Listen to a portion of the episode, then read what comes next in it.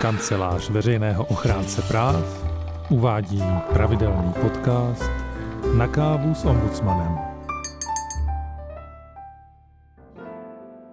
Vážené posluchačky, vážení posluchači, jmenuji se Barbara Matějková a vítám vás u dnešního dílu eh, podcastu Na kávu s ombudsmanem. Spolu s mojí kolegyní Petrou Galovou vám dnes představíme téma zacházení s lidmi v policejních celách. Popovídáme si o tom, na základě čeho ombudsman, respektive jeho zástupkyně provádí návštěvy v celách a jak dohlíží na práva lidí, kteří se tam dostávají. Eh, řekneme si například, jak probíhají tyto návštěvy, kdo a proč může v celách být, co zažije a na co má právo. A nyní už předávám slovo tobě, Peťo. Dobrý den. Veřejný ochránce práv je takzvaným národním preventivním mechanismem. To znamená, že jezdí na preventivní systematické návštěvy míst, kde se mohou nacházet osoby omezené na svobodě. Takovým místem můžou být i policejní cely. Cílem preventivních návštěv je posílit ochranu osob omezených na svobodě před špatným zacházením. Ochránce tedy zajímá o to, jak to v policejních celách vypadá a jestli jsou dodržována práva osob, které se tam nachází. Při posuzování podmínek v policejních celách se řídíme mimo jiné mezinárodními standardy a judikaturou. Od roku 2006 proběhlo už 82 návštěv policejních cel, a to jak krátkodobých, tak dlouhodobých. Peťo, mohla bys posluchačům říct, jaký je rozdíl mezi dlouhodobými a krátkodobými celami?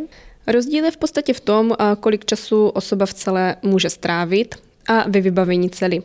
To znamená, že v krátkodobé celé může osoba strávit maximálně 6 hodin, Oproti tomu dlouhodobá cela už je vybavena tak, aby tam osoba mohla sice nedobrovolně, ale aby tam mohla přenocovat. Teď nám, Baru, prosím tě řekni, jak vůbec takové návštěvy probíhají. Tak abychom provedli návštěvu, eh, jezdíme docela zpravidla ve dvou. Eh, vždy na místě eh, říkáme, že jsme takzvaně oči a uši zástupkyně ombudsmana.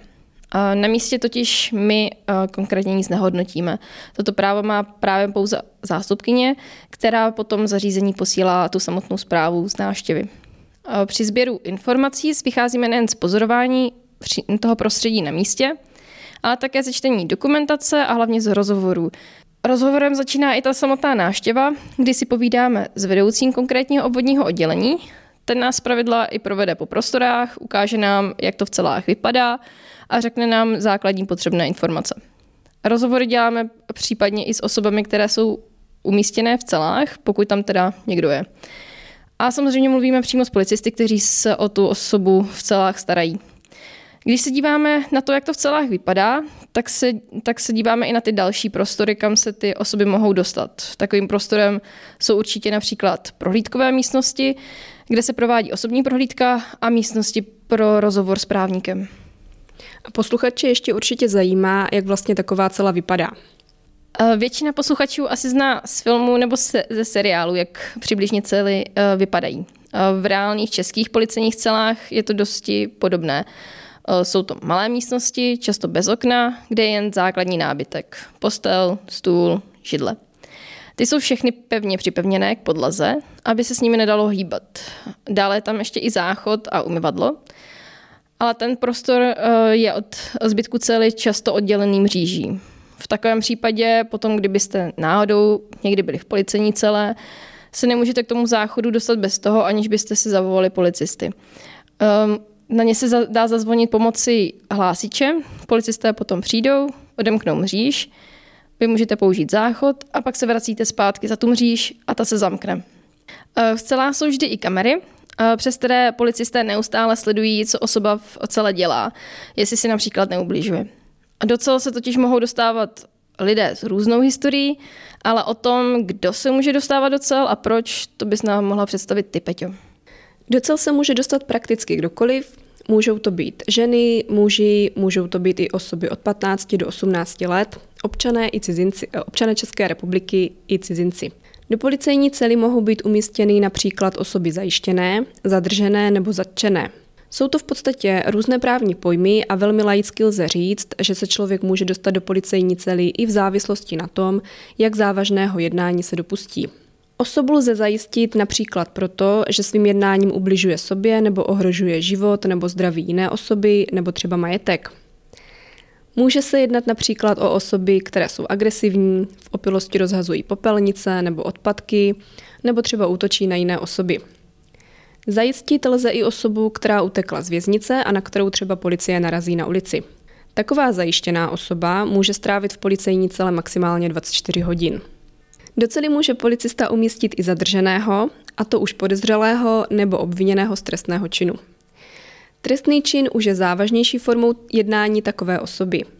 Dovedu si představit případ, kdy třeba policie zadrží osobu, která ukradla auto, nebo osobu, která řídí pod vlivem návykové látky.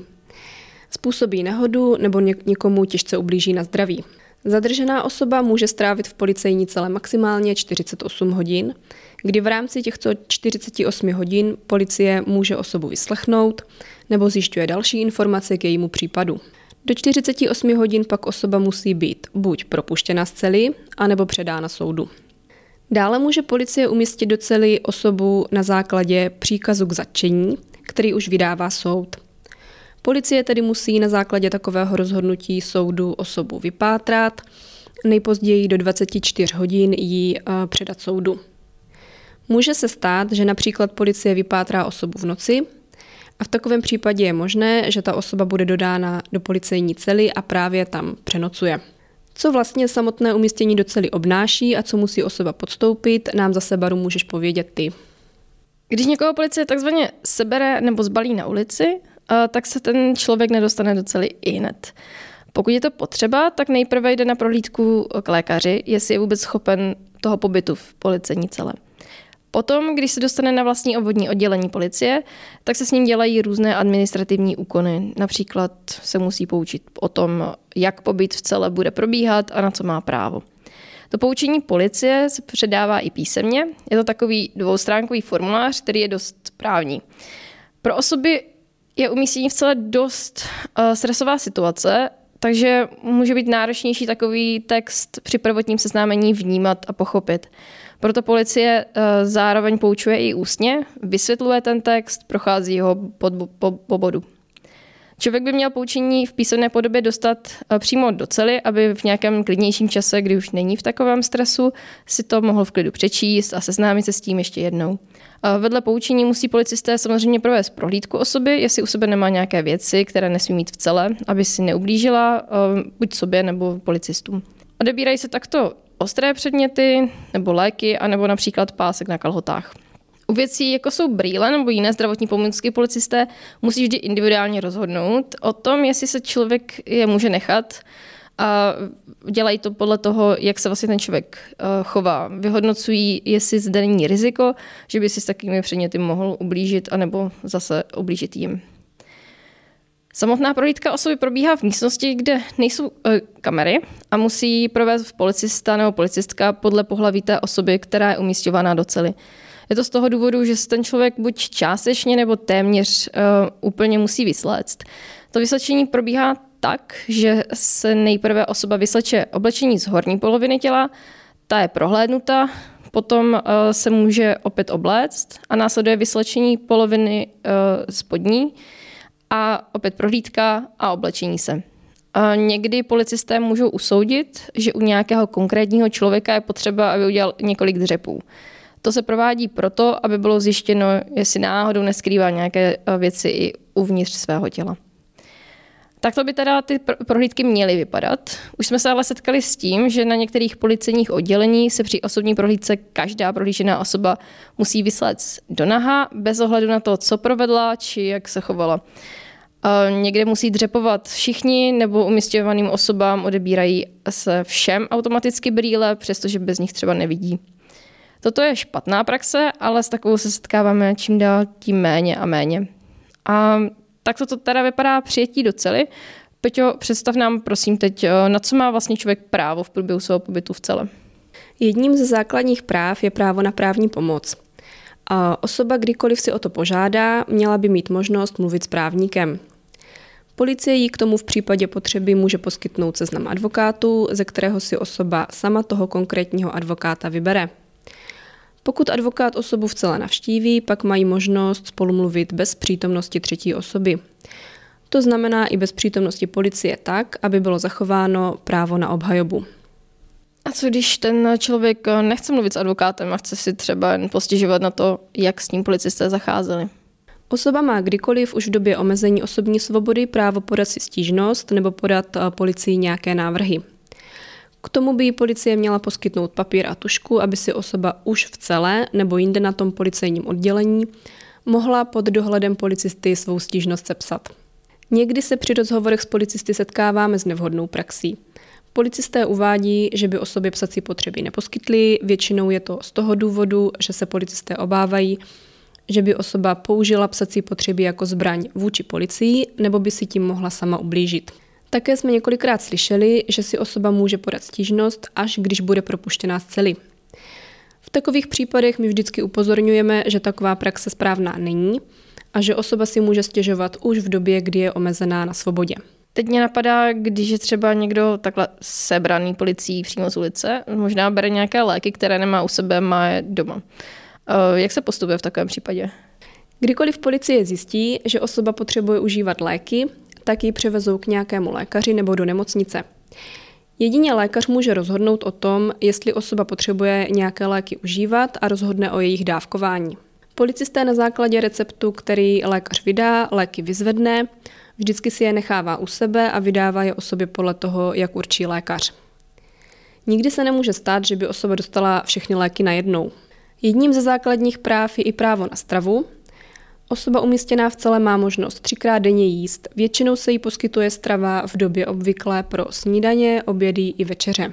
Stravu hradí buď to policie z vlastních prostředků, anebo ji může uhradit i osoba ze svých peněz.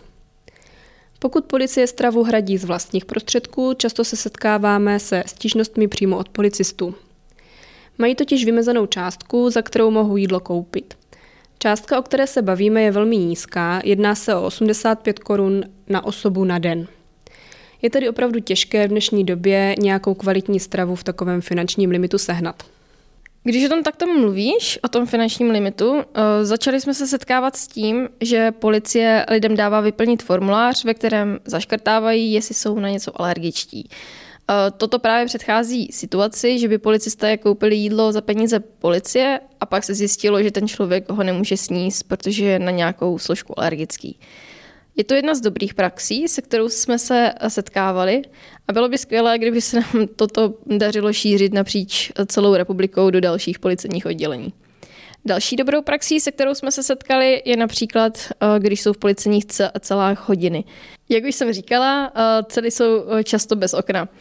Člověk nemá co dělat, většinu času pospává a když se probudí a nevidí ani, jestli je venku světlo nebo tma, tak se nemůže zorientovat a jestli je den, jestli je noc a kolik je hodin. Proto hodiny slouží jako velice důležitý prostředek na to, aby člověk byl orientovaný a díky tomu i vlastně klidnější. U některých policejních cel jsou vybudované i sprchy.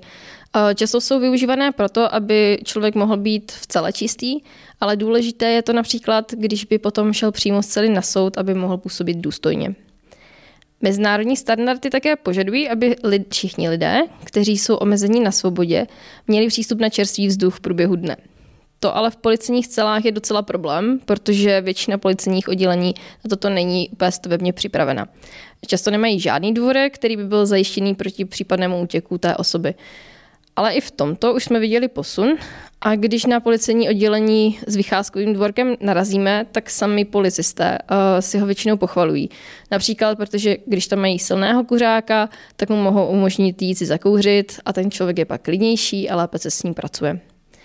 Naše práce je spojená s pomalými a postupnými změnami v praxi, ale v porovnání se začátky Národního preventivního mechanismu v tom roce 2006, jak si říkala ty, Peťo, došlo k mnohým změnám a věříme, že i to prostředí zacházení s lidmi v policejních celách se budou dále vyvíjet v budoucích letech správným směrem. Na této pozitivní notě bychom mohli dnešní podcast i ukončit. Děkujeme vám, že jste si nás dnes poslechli a můžete se těšit příští středu na další díl podcastu Na kávu s ombudsmanem. Naslyšenou. Děkujeme, naslyšenou.